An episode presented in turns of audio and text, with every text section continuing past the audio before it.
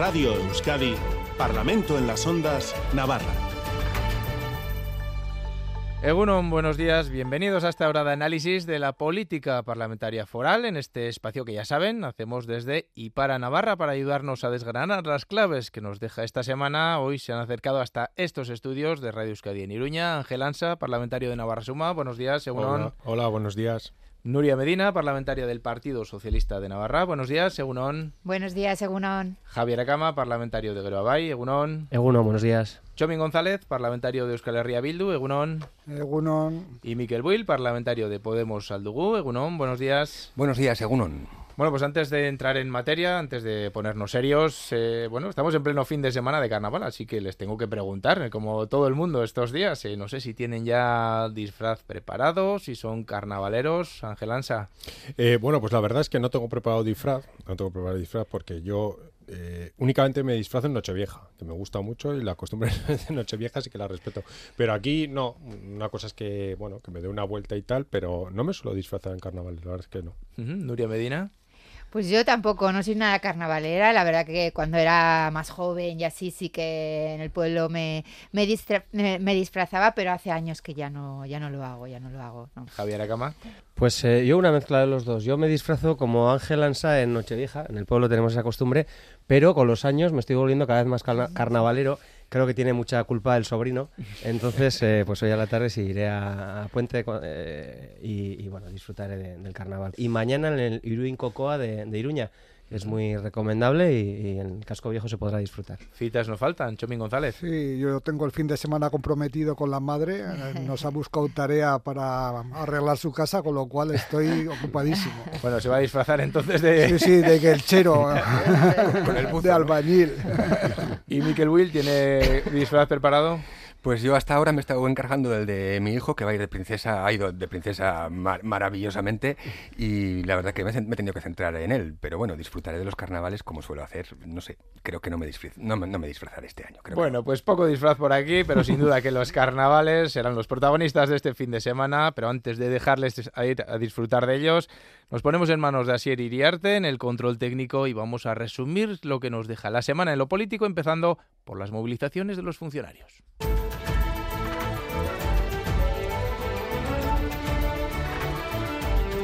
Parlamento en las Ondas Navarra, con Aitor Pérez.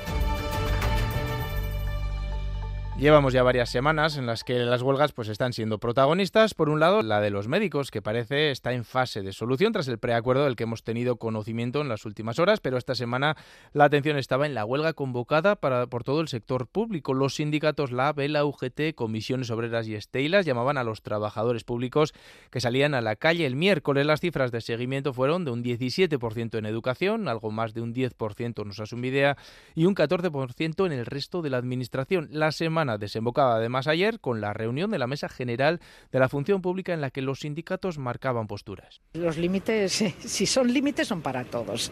Si se pueden saltar los límites en algunos momentos, pues también se pueden saltar en otros. Yo entiendo que la responsabilidad del Gobierno en este momento es solucionar una situación muy conflictiva. Bueno, ya veremos eh, a ver la talla política de este Gobierno. Que se haga uso del autogobierno y que además, si hay superávit como lo hay, que, eh, que disponga de los medios que hagan falta para mejorar las condiciones de los y las empleadas públicas y, en definitiva, de los servicios públicos.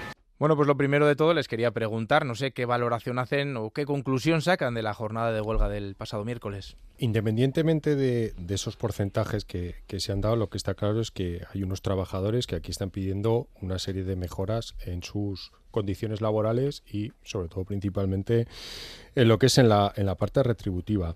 Yo creo que todo esto viene un poco consecuencia de lo que hemos estado viendo eh, en semanas anteriores y principalmente esto lo que deja a las claras es que el señor Ramírez es un mentiroso y me explico.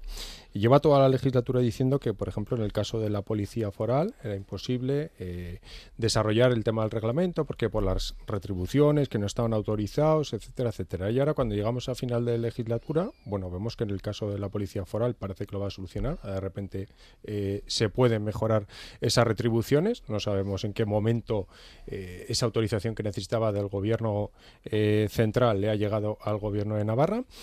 Entonces, ha tenido por un lado una negociación con Policía Foral, por otro lado ha tenido una negociación con los médicos y hay una serie de sectores de la función pública que obviamente han salido eh, a reclamar mejoras en las condiciones porque a esos sectores que ha ido haciendo una negociación, digamos, eh, por partes, por parches, sí que les ha prometido y es normal que el resto vea que, oye, si a esto sí, ¿por qué a mí no? Entonces, dentro de esa lógica que yo creo que viene de una mala negociación que ha hecho el gobierno, que creo que la tenía que haber hecho de manera conjunta, en lugar de ir por sectores, esta reacción la veo lógica y la veo normal. Mm, Nuria Medina.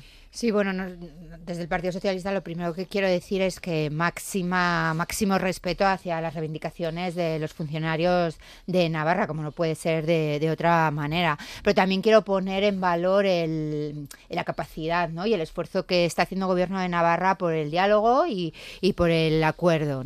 Yo creo que, que bueno, veníamos de, de, unos, de una situación complicada en muchos sectores.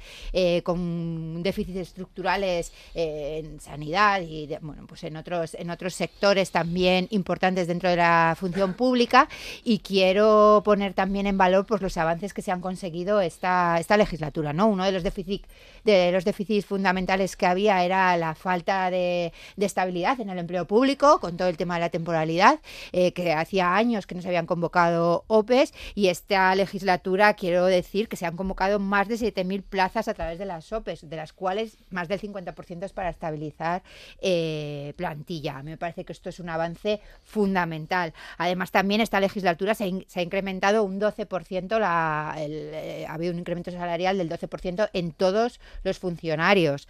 Además, también se han conseguido otros reconocimientos que me parece importante. Por ejemplo, todo el tema de la equiparación de los permisos de paternidad a 17 semanas, la contratación de los, eh, de los profesores también, de los en periodos de verano, los, los temporales, el reconocimiento de la carrera profesional, el refuerzo del personal en educación, en sanidad, en policía, en bomberos. Yo creo que ha habido un esfuerzo por parte del Gobierno de Navarra, esta legislatura, importantísimo para mejorar las condiciones laborales de los funcionarios, que es verdad, durante muchos años han sufrido unos recortes y creo que hay que ponerlo también en su justa, en su justa medida. Javier Acama. Bueno, yo creo que la huelga supuso un toque de atención importante para, para el Gobierno por distintos motivos. Eh, uno, porque hemos oído en, las declaraciones, eh, sitúan el origen en parte, no solo, pero en parte, en el distinto tratamiento que han recibido distintas reivindicaciones. Yo creo que eso sí que ha sido eh, un error eh, de negociación, de, trabajo por parte de, en este caso, sobre todo el Departamento de Salud, sinceramente. Yo creo que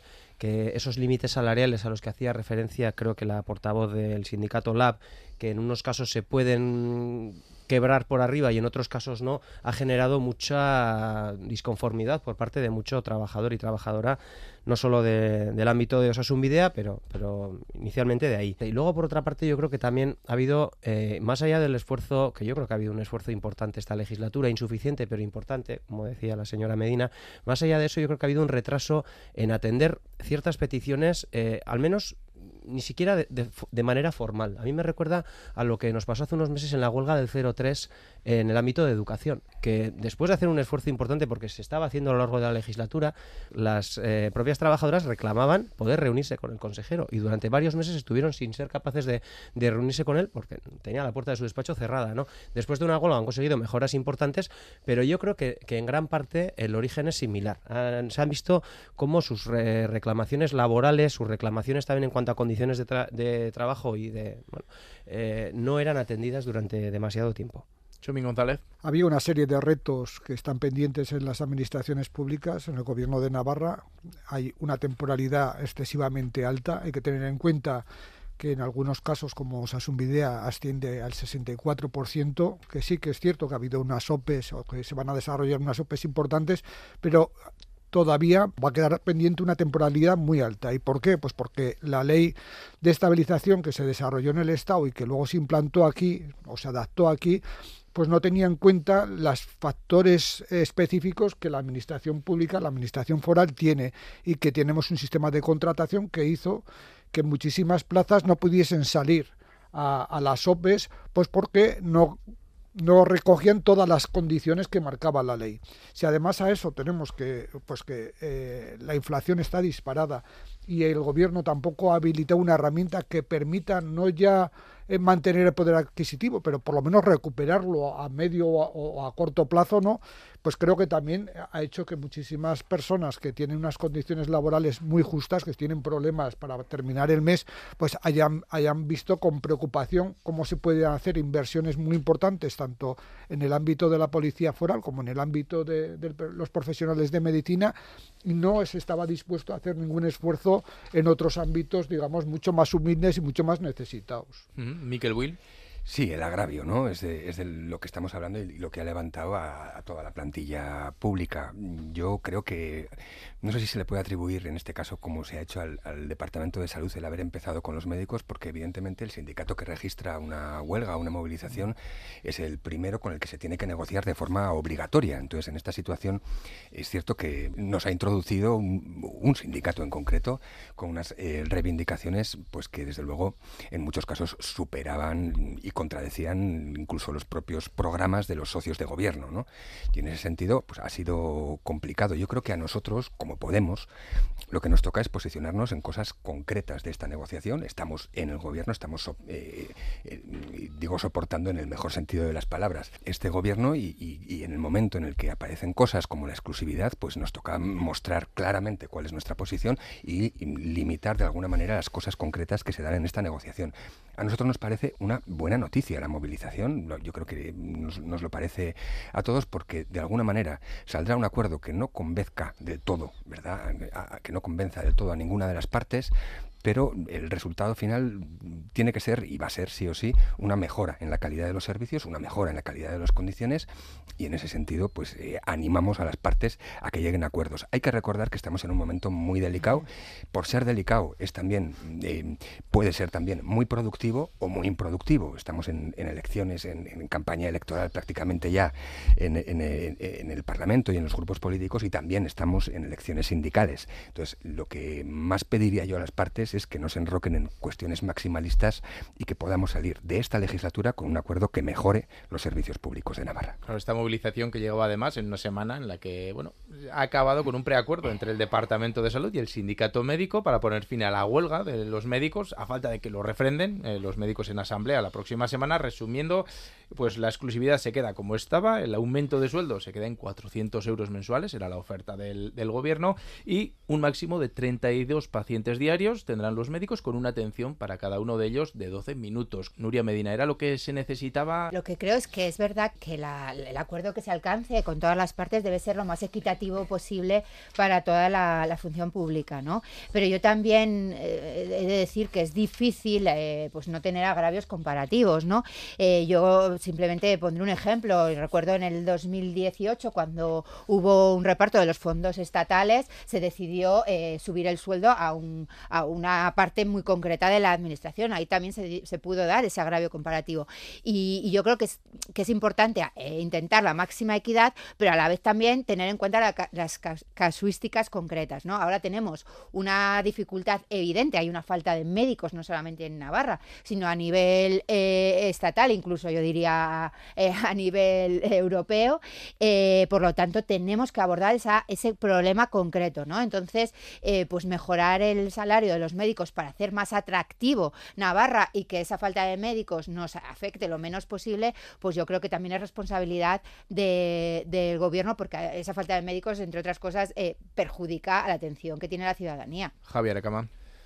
Bueno, creo que es una buena noticia, desde luego, eh, que pueda haber acuerdo con, con este sector y creo que es una buena noticia que lo sea en base a unos parámetros eh, que tengan siempre en cuenta la mejora de los servicios públicos, del estado del bienestar, también de las condiciones laborales de, los profesionales, pero desde luego sin haber cedido en aspectos importantes, como por ejemplo el de la exclusividad. Yo creo que esto es muy importante porque hubiera supuesto un debilitamiento del sector público y yo creo que en la situación en la que estamos necesitamos que todos los activos, que toda la energía vaya a reforzar el sistema público de, de salud. Eso por una parte.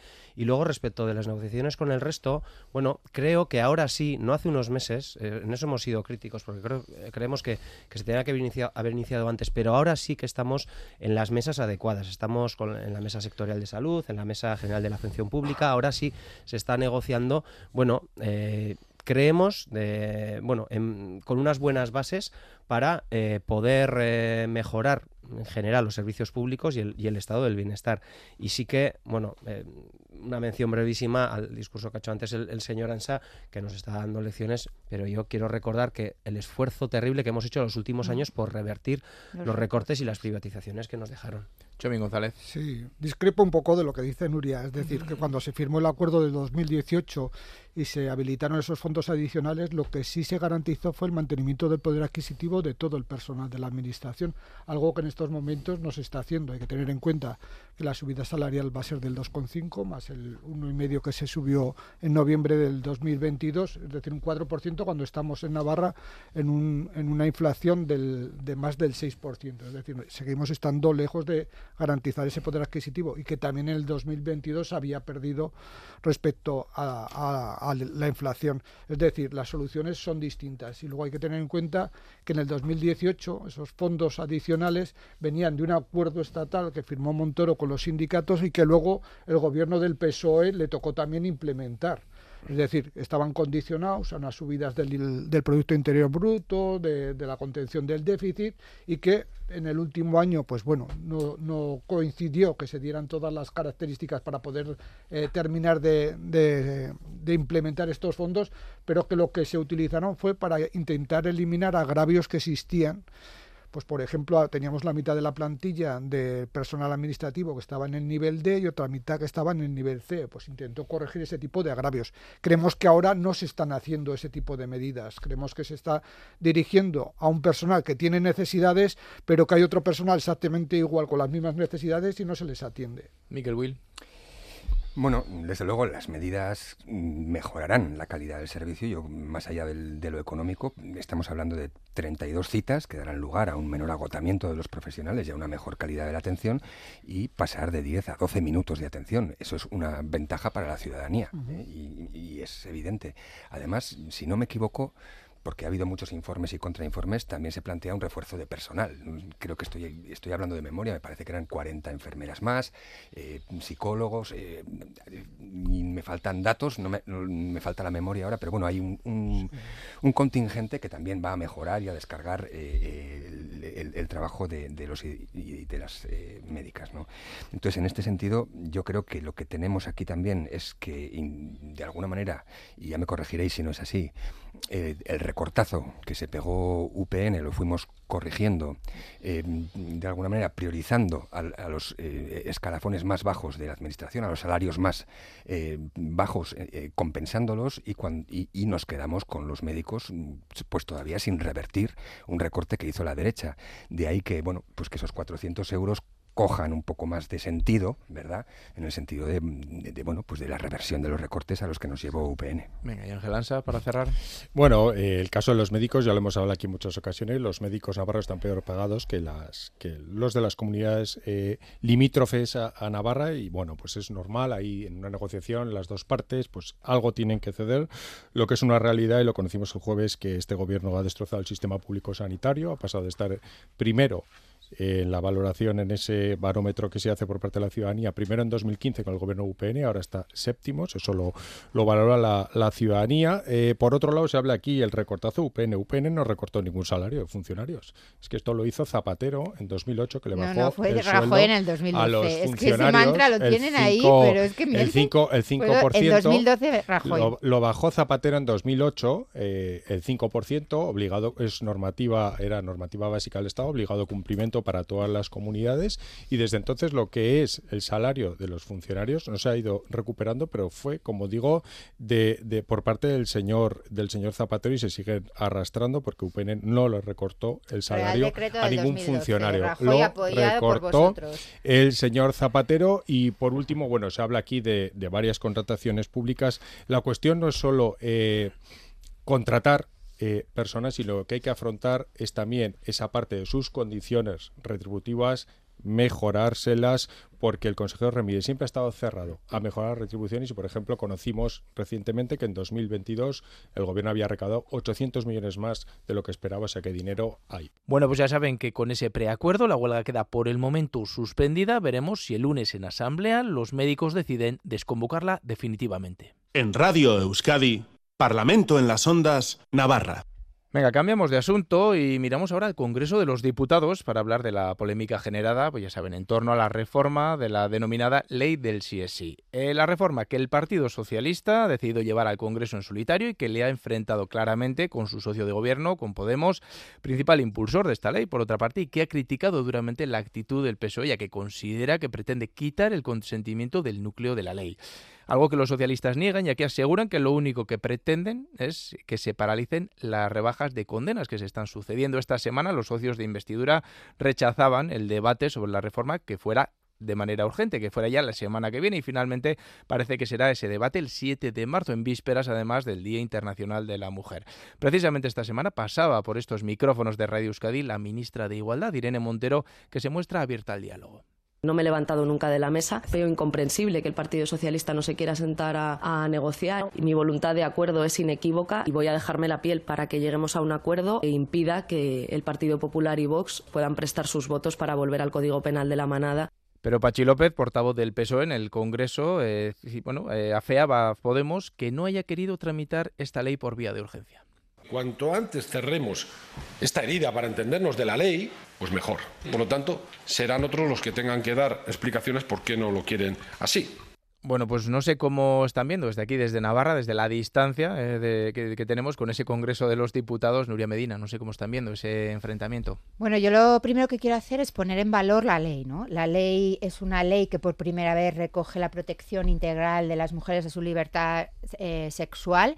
Creo que está, se está poniendo el foco, evidentemente, pues porque los efectos eh, no deseados, o al menos nosotros no los queríamos, eh, están teniendo mucho foco y además pues son, pues son graves desde nuestro punto de vista, pero quiero poner en valor todo lo bueno que tiene la ley. ¿no? La ley recoge una atención integral a las víctimas, recoge una asistencia especializada, recoge la, la prevención como herramienta fundamental.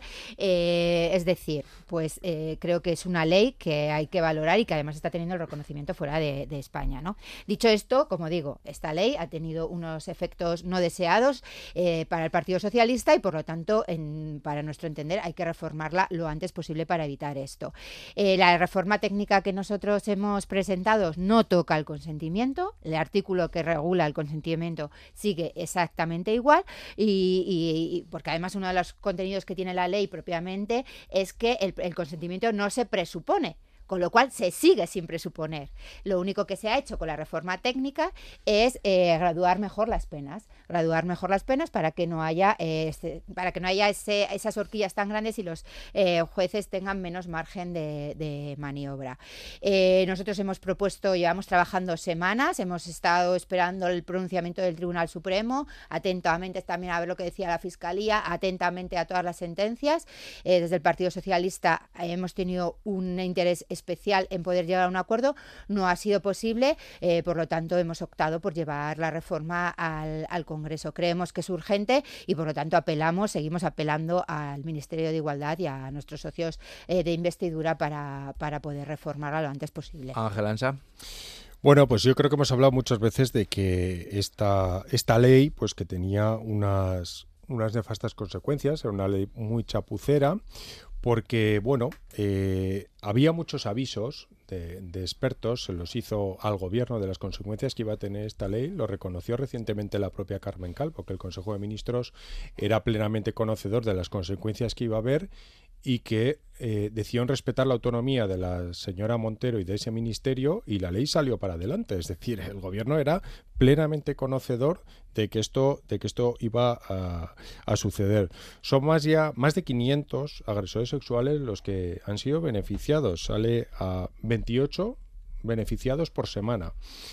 Además, ya ha dicho el Consejo General del Poder Judicial que los datos eh, ha pedido los reales porque esto puede ser superior y se espera una revisión de condenas, bueno, eh, un número un número tremendo. Entonces, esto está generando una gran alarma eh, en la sociedad y es normal. Estamos viendo cómo está eh, casos verdaderamente de gente eh, muy depravada, estamos conociendo. Recién, esta semana conocimos también una sentencia aquí de la audiencia de Navarra, un señor que secuestró y violó a su expareja y le han reducido la condena en base a esta ley del solo sí es sí. Es decir, aquí hay una gran alarma social Primero, eh, los que impulsaban la ley, PSOE y Podemos, tendrían que dar explicaciones de por qué tiraron para adelante pese a los avisos que, se, que, que tuvieron. Y también ahora, eh, por qué no quieren eh, determinados socios, en este caso el Partido Socialista, reformar y corregir esta chapuza. Javier Acama.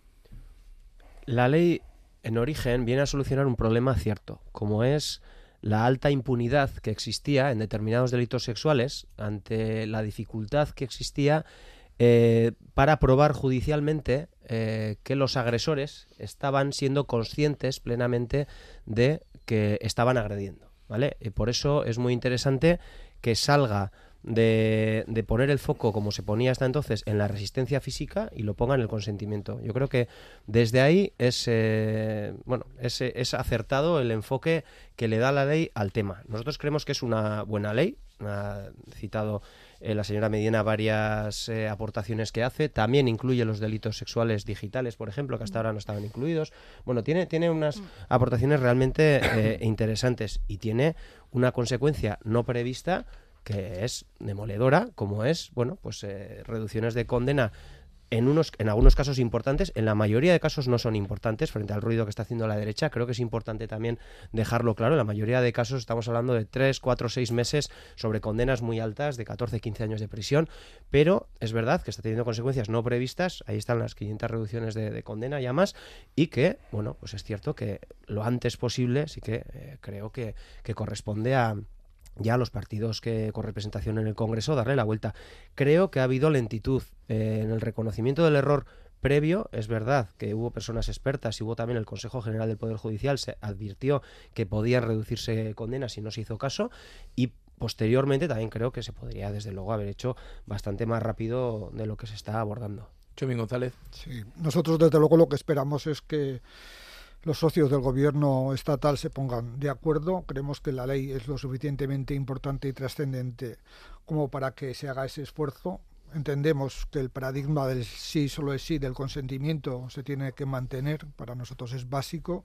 Creemos que el quitar la, la carga de prueba de la víctima y ponerla en el, en el agresor es básico y que eso de alguna forma se tiene que respetar. No compartimos para nada, desde luego, el discurso que se hace desde la derecha en el sentido de que una ley es buena o mala si llena de, años de cárcel a, a, los eh, delincuentes. Creemos que hay que hacer una visión mucho más integral, hay que buscar fórmulas de que estos delitos dejen de realizarse, no no tengo ninguna duda de que al que eh, los comete hay que castigarlo, pero lo que tenemos que hacer es un esfuerzo importante en ayudar a las víctimas y sobre todo en evitar que las nuevas generaciones vuelvan a, caer en este tipo de, de agresiones. Miquel Will, ¿podemos estar en el centro del debate?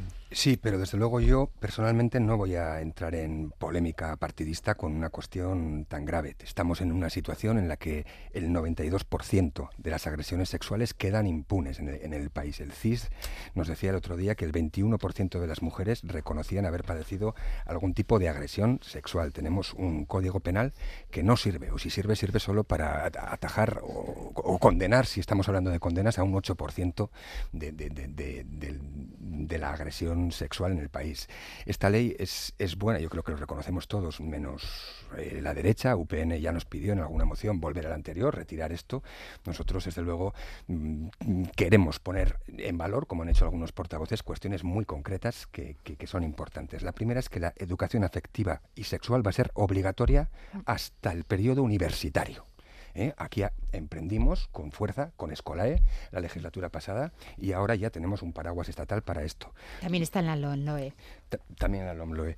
Tipificación de nuevas conductas que, hasta ahora chocaban, eh, que, hasta, que hasta ahora quedaban impunes. El acoso callejero, el reenvío de contenido sexual sin consentimiento a terceros, como por ejemplo reenviar contenido sexual en grupos de trabajo. Yo creo que todos se acordarán de algún caso lamentable que tuvimos que ver en este sentido de suicidio, ni más ni menos de, una, de, una, de una mujer. Y, luego el, centralizar, eh, cuando, cuando, una mujer es agredida, eh, en estos momentos se, se, daba una gran descoordinación. Podía acudir al juzgado, podía acudir al hospital, eh, podía acudir a la comisaría. Ahora va a haber unos centros 24 horas al día abiertos, 365 días al año en los que van a poder eh, acceder incluso sin denunciar y en los que van a tener directamente una atención específica, psicológica, eh, jurídica y además se van a retener las pruebas del agresor, las pruebas biológicas del agresor, sin que haga falta denuncia. Esto quiere decir que la mujer agredida va a poder irse a su casa con ayuda psicológica, eh, pasar eh, el trauma, más o menos, si, es que se puede pasar en, un tiempo mm, más o menos largo, y, en ese sentido decidir cuándo denuncia, teniendo las pruebas guardadas de oficio. Termino con una cosa y en, relación al, consentimiento, porque cuesta entenderlo. Eh, antes estábamos en el no es no, donde la víctima tenía que probar que dijo no, ¿verdad? Ahora estamos en el sí es sí, donde el agresor debe de probar que ella dijo sí. Y es muy diferente. Eso, hablando de la revisión de condenas, en Navarra, en la audiencia se han revisado una docena de condenas y hay que decir que han sido tres casos en los que, bueno, esa rebaja ha sido, ha sido a la baja. Ángel Ansa, eh, bueno, eh, ¿qué futuro augura? ¿Puede augurar un acuerdo entre socios? ¿Cómo, ¿Cómo lo ven? Aquí se nos ha dicho el ruido de la derecha, no, que el ruido no solo lo hace la derecha, que hay mucha gente alarmada en la sociedad y el primero que lo está haciendo ahora, yo creo más por un interés electoral, por los votos que está perdiendo, es el PSOE, que es el que lleva las reformas. Es decir, esto no es solo eh, ruido social por parte de la derecha. pero el que dice que estamos sacando depravados peligrosos es usted. Lo que se está, lo que se está aquí buscando, eh, lo preocupante es que lo que se está buscando prioritariamente es un acuerdo del PSOE con Podemos y retrasando el debate es decir, mientras cada semana se están viendo beneficiados una serie de agresores sexuales, aquí lo que priman, porque lo vimos eh, el otro día, RC y Bildu que se oponen a que se tramitase esta reforma con urgencia, porque es que dice, no, es que primero tiene que haber un acuerdo con PSOE y Podemos. Y si no hay un acuerdo entre PSOE y Podemos, porque lo que le da miedo al PSOE es que esa reforma salga adelante con los votos de lo que llaman la, derecha. Entonces está primando más llegar a un acuerdo independientemente de lo que está, de lo que está pasando eh, en la calle. Yo creo que eso es bastante preocupante se primen los intereses partidistas que no lo que está sucediendo en la calle, que no solo le preocupa a la derecha, que hay muchos sectores de la sociedad preocupados y muchas mujeres que están muy preocupadas y no son precisamente de derechas. Nuria Medina pide la palabra. Igual, señor Ansa, y me pregunto si tan claro lo tenían que iban a haber estos efectos, ¿por qué no presentaron en el Senado, cuando tuvieron oportunidad de presentar enmienda, una enmienda que solventara este problema? Porque UPN en el Senado eh, no presentó ninguna enmienda a esta ley, cero enmiendas. Por lo tanto, yo lo que tengo claro es que a UPN, en este caso, como representante del señor Ansa, solo le importan las mujeres cuando ven oportunidad política. Cero interés por las mujeres. Su historia lo demuestra, sus hechos lo demuestran, señor. UPN no libera agresores sexuales y la izquierda lo está no haciendo. Presentaron ninguna, ninguna enmienda. Ahora se, echan las manos a la cabeza, pero es que no presentaron ninguna enmienda en el Senado. Ya no le digo del Congreso. Que el Congreso no tenemos diputados. Exacto, se han quedado sin diputados, pero en el Senado sí, y no lo hicieron. No lo hicieron. Ustedes han visto que la una culpa la tiene el gobierno de PSOE y Podemos, no han visto UPN. una oportunidad política en arremeter contra el gobierno y entonces se han agarrado a ella. Pero cuando han tenido oportunidad han, recurrido todas las leyes de igualdad del Estado, junto con sus socios del Partido Popular, las han recurrido al Constitucional. Ustedes votaron en contra de la ley de igualdad foral del 2019. O sea, que es que yo, de verdad, eh, más cinismo que UPN o dando, intentando dar lecciones de feminismo y de igualdad al resto de los partidos que principalmente al PSOE, que ha sido el impulsor de todas las leyes de igualdad que tiene este país, mire. La responsabilidad es suya, no de UPN. Que UPN no ha llevado a la cama. Ha recordado el señor Will una moción que nos trajo UPN hace unas semanas al Parlamento. Yo recuerdo que la definí como punitivismo populista a golpe de telediario, porque, porque no era ni más ni menos que eso. No es aprovechar eh, que, las que las aguas bajan revueltas para intentar hacer daño, para intentar meter una cuña entre PSOE y Podemos, que es algo que está haciendo en, Madrid el PP constantemente, etcétera, ¿no? Pero en esa moción eh, yo recuerdo que, le comenté eh, a la señora, bueno, señora Olave, que es la que la expuso por parte de UPN, las críticas que hizo tanto que hizo UPN, tanto en el Senado como en el Congreso, a la ley. Y estas críticas, sí, en el Congreso señora Danero se lo recordé. Pero, no estamos, en aquel entonces, no. en aquel entonces no se estaba claro dónde estaba. No, en UPN no.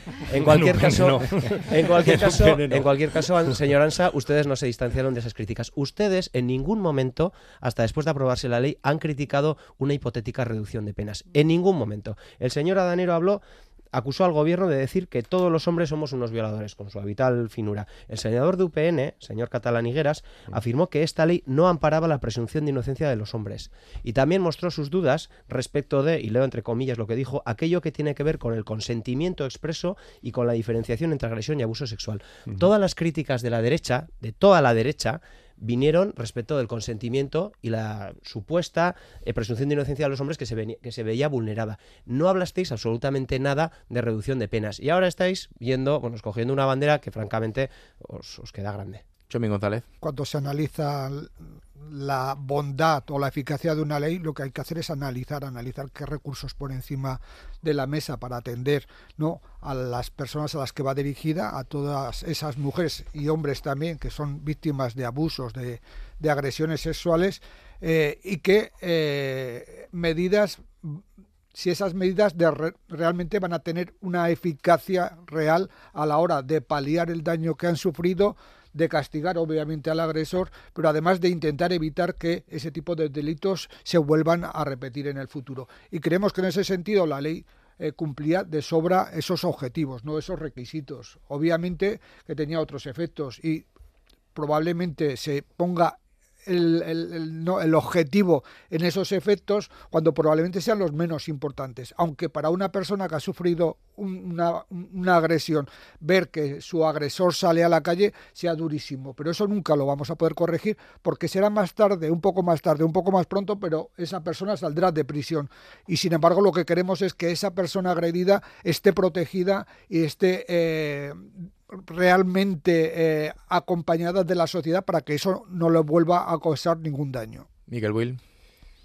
Permítame que siga un poco con lo que estaba diciendo antes. O sea, me había, me había quedado en el tema de, retener las muestras de, de ADN de oficio eh, y, quiero continuar diciendo que además de esto, una vez puesta la denuncia, la víctima va a poder tener también un apoyo económico. Una, una víctima de violencia sexual y al día siguiente eh, tiene que ir a trabajar y verdaderamente se ve que, que como comprenderemos todos, el rendimiento baja y, las bajas llegan y en ese sentido se, van a procurar hasta seis meses de, subsidio de desempleo si, si, la cosa va mal para ella. Y también, y por acabar, eh, con el tema de, la, intimidación y el, consentimiento. Pues cuestiones que nos enteramos ahora. Yo, yo lamentablemente me entero ahora, ¿no? Antes, si drogaban o emborrachaban a una mujer, eh, no había eh, violencia ni intimidación y entonces la pena era menor si te drogaban y después te agredían que si solo te agredían, ¿no? Entonces, creo que es importante estas cosillas porque ayudan a entender qué es el, consentimiento, dónde se ponía antes eh, eh, eh, la carga, ¿no? En la, en la, violencia y en la, y en la intimidación. Y yo, creo que sí que nos toca pues, a, esas, a esas víctimas de estos 500 personas que, que han salido antes de, de prisión, pues primero, desde luego, eh, comprender su, su malestar y, procurar acompañarlas, pero sobre todo también explicarles que lo que estamos haciendo es para que las futuras víctimas no pasen por el calvario que tuvieron que pasar ellas. Bueno, pues apenas quedan dos semanas y media para que se debata esta reforma de la ley en el Congreso. Eh, allí se debatirá. Habrá que ver si eh, se puede producir algún tipo de acuerdo entre los socios de gobierno, los socios de investidura, pero eso lo dirá el tiempo.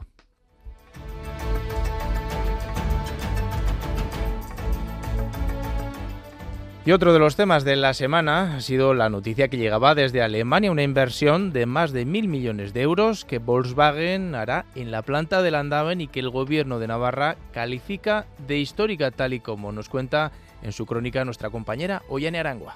Es la mayor inversión que va a tener Navarra en su historia, destacaba la presidenta María Chivite tras conocer en la central de Volkswagen en Alemania el proyecto de inversión que va a efectuar la multinacional para fabricar vehículos eléctricos en la planta de Landaven, una inversión de 1.024 millones de euros desde este mismo año y que prevé la construcción de una nueva nave de montaje para almacenar y secuenciar baterías con una producción media estimada de 300.000 coches al año. En Gambara de Radio Euskadi, Chivite se mostraba más que satisfecha tras el encuentro en Alemania con el director de producción y logística de Volkswagen. Vuelvo de esta visita más que satisfecha con el futuro de la planta garantizado. La preocupación era, por supuesto, el empleo de la planta, pero también le hemos trasladado, bueno, pues que también queremos mantener el empleo en el parque de proveedores y que tendremos que seguir trabajando para que eso quede garantizado también. Se está previsto que en Landaven comiencen a producir dos modelos de coches eléctricos en serie en 2020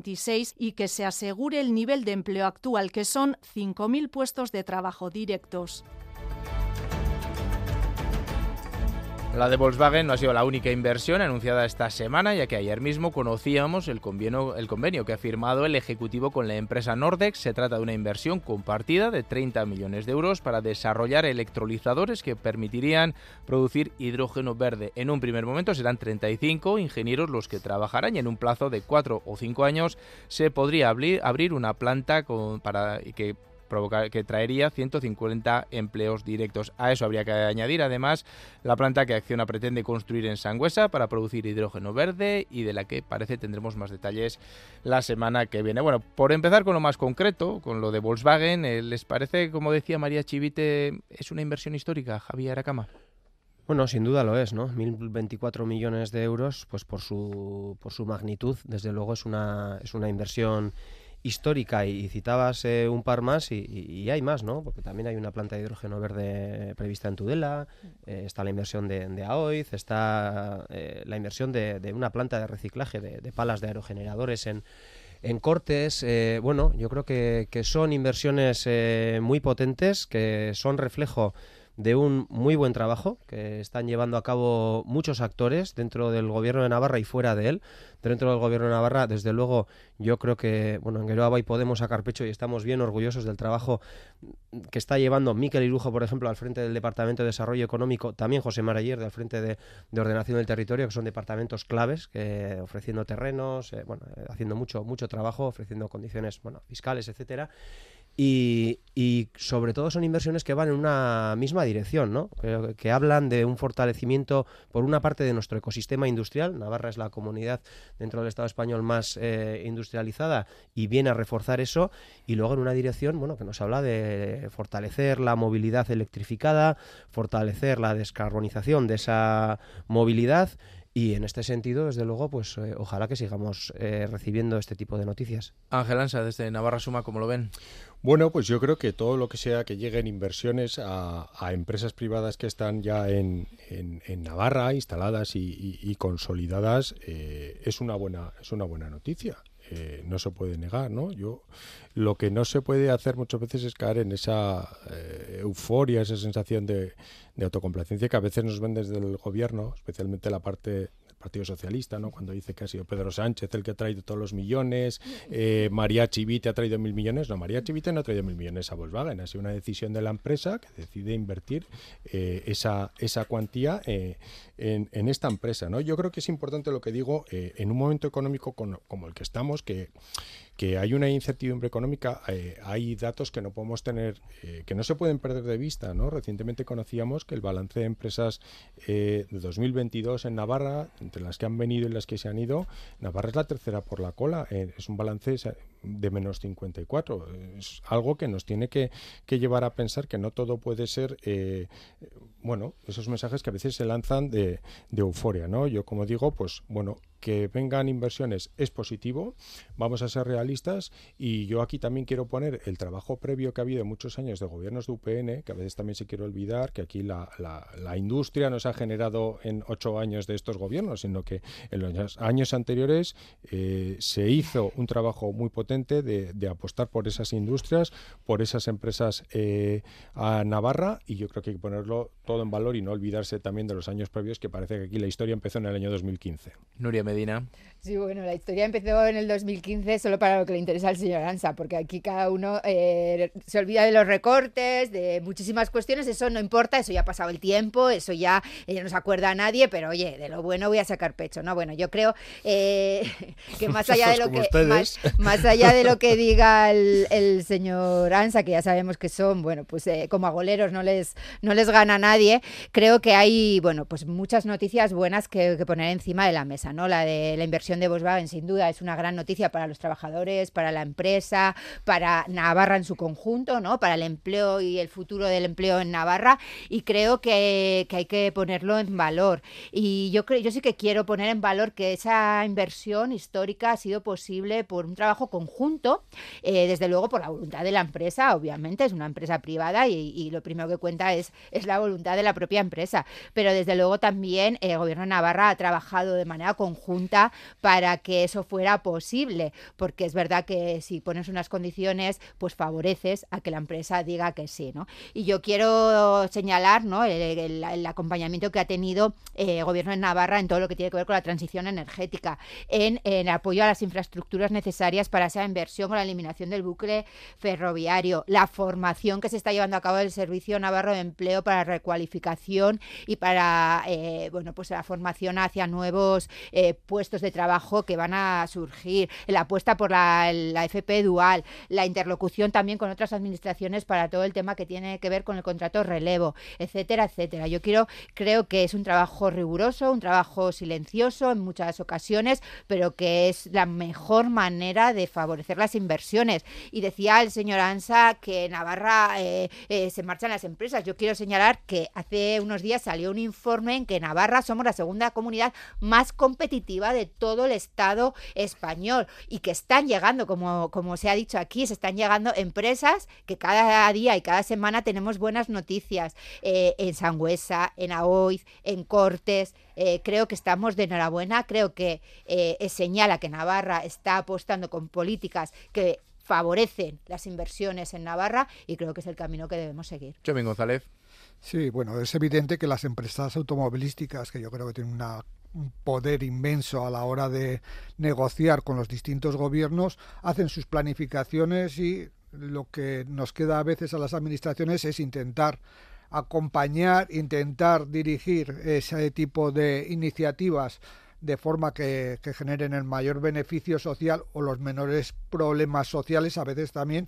Y en ese sentido, pues Creemos que es una buena noticia el conocer que Volkswagen apuesta por mantener su planta de Landave, por eh, garantizar el futuro a, medio y largo plazo, pero también somos conscientes que probablemente la construcción de estos nuevos coches eléctricos va a suponer muchísima menos carga de trabajo que probablemente haya empresas auxiliares que vayan a desaparecer porque esas piezas que fabrican ya no van a estar en el nuevo vehículo, ¿no? Eh, creo que incluso María Chivite recogía el otro día, ¿no? Pues bueno, los tubos de escape y otro tipo de piezas que sabemos que van a desaparecer y hay que tener esa previsión de saber dónde va a afectar este tipo de transformaciones, intentar buscar eh, otro tipo de actividades para, para esos colectivos e intentar paliar el posible daño que va a generar esta transformación. Y luego algo que nosotros, por lo menos de Euskal Herria Bildu, siempre intentamos poner encima de la mesa. Es decir, cuando dependemos tan excesivamente de, emporios eh, industriales que son ajenos a nuestra comunidad,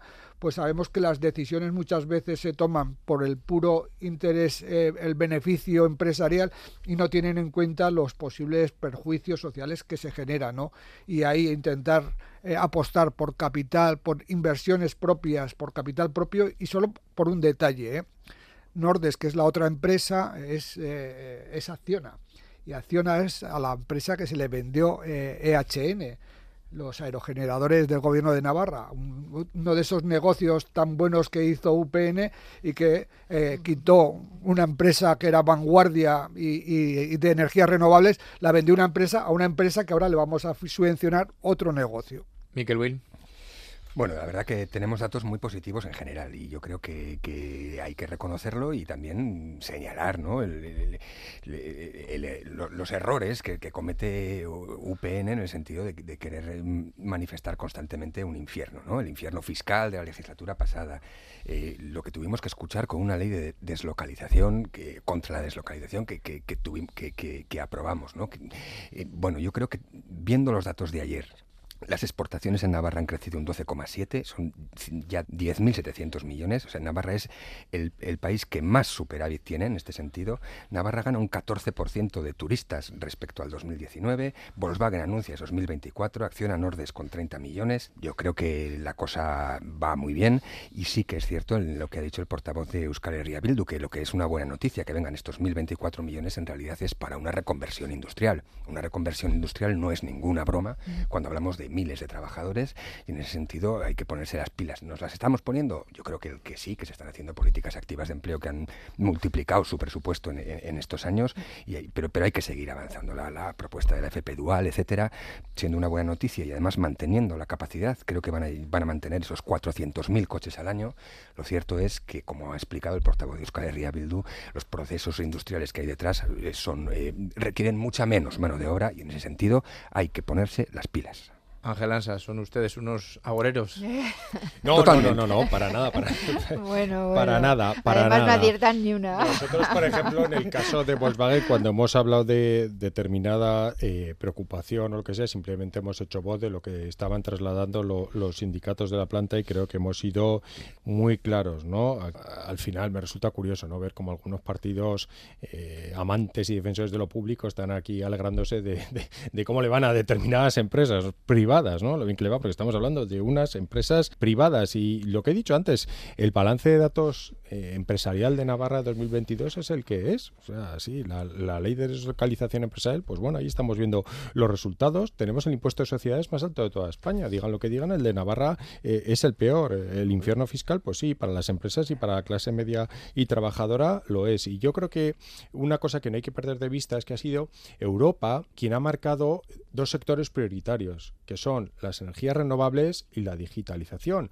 Y ahí las empresas están haciendo un esfuerzo por presentar eh, proyectos con todas las dificultades que se les, se les está poniendo a nivel burocrático, sobre todo, por ejemplo, estoy hablando de los fondos europeos, que, les llegue eh, eh, esos fondos está siendo un milagro, pero ese es el tema del que podemos hablar otro día. Y es Europa quien está marcando todas las prioridades. Es decir, al final, el que quiere recibir el dinero o se adapta a esas condiciones o no lo va a recibir. Entonces, como digo, vamos a ser un poco realistas. Comparto lo que se ha comentado aquí, eh, el tema de la producción del coche eléctrico requiere aproximadamente un 30% menos de mano de obra. Y no solo hablamos de la preocupación del empleo donde se van a hacer los coches eléctricos, sino todo el parque de proveedores que hay alrededor. Entonces yo creo que es un tema que no hay que caer en la euforia y ser muy realistas de, esa reconversión que va a venir ahora. Javier Cama. Por parte nuestra, yo creo que por parte del gobierno en general, autocomplacencia ninguna es verdad que esta semana estamos recibiendo buenas noticias, pero somos los primeros conocedores de la situación, de la elevada precariedad en el empleo en determinados eh, ámbitos, de dificultades, de retos. Evidentemente,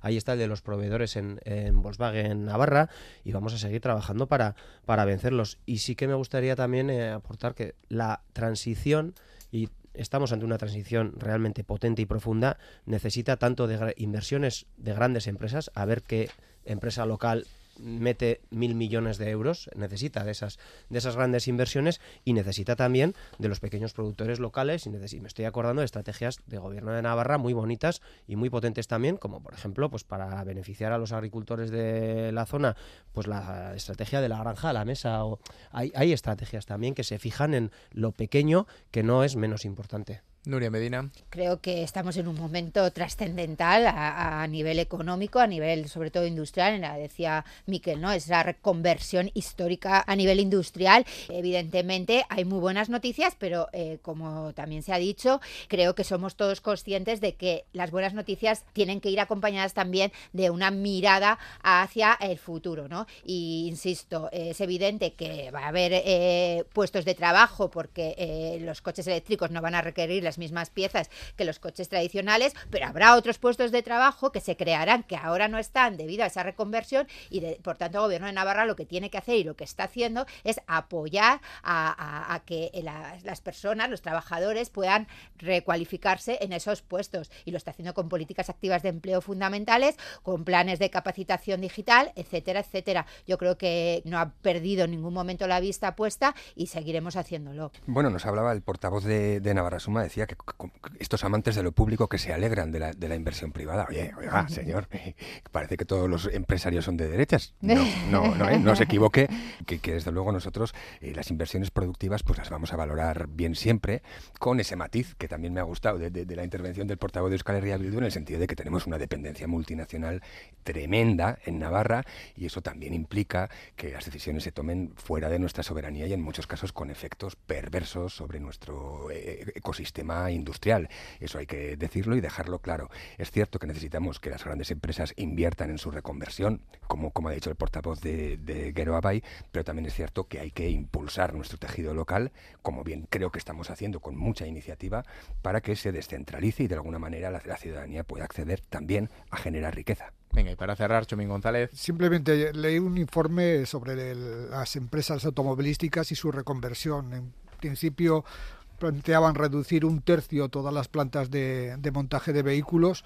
Afortunadamente parece que la planta de Landaven se nos mantiene, pero eso también demuestra la fragilidad de este tipo de inversiones cuando sabemos que dependen de decisiones que, ante las que no podemos hacer nada como gobierno o como administración, ¿no? Por eso creo que hay que intentar eh, facilitarles e intentar compensar los posibles perjuicios que vayan a generar, pero también pensar que tenemos que montar una estructura de futuro que no nos haga tan dependientes de este tipo de inversiones. Y eso yo creo que todavía estamos muy lejos de conseguirlo. Mientras, lo que sí tenemos es mucho dinero en inversiones, eh, las que se han anunciado al menos esta semana. Veremos si poco a poco, además, se van concretando.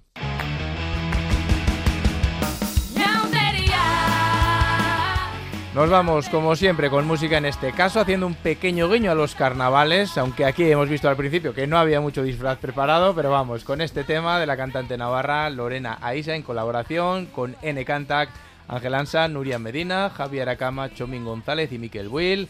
Que disfruten de los carnavales en la medida que puedan. Es que ricasco y hasta la próxima. Es que ricasco. Nosotros nos vamos. Antes recuerden que pueden escuchar esta tertulia íntegra en EITV Nayeran clicando el Parlamento en las Ondas Navarra y en eitv.eus en la página del Parlamento en las Ondas. Llegan ya las noticias de las 10 y seguido más que palabras en la sintonía de Radio Euskadi. Disfruten de este fin de semana carnavalero. Hondo pasa a burúa.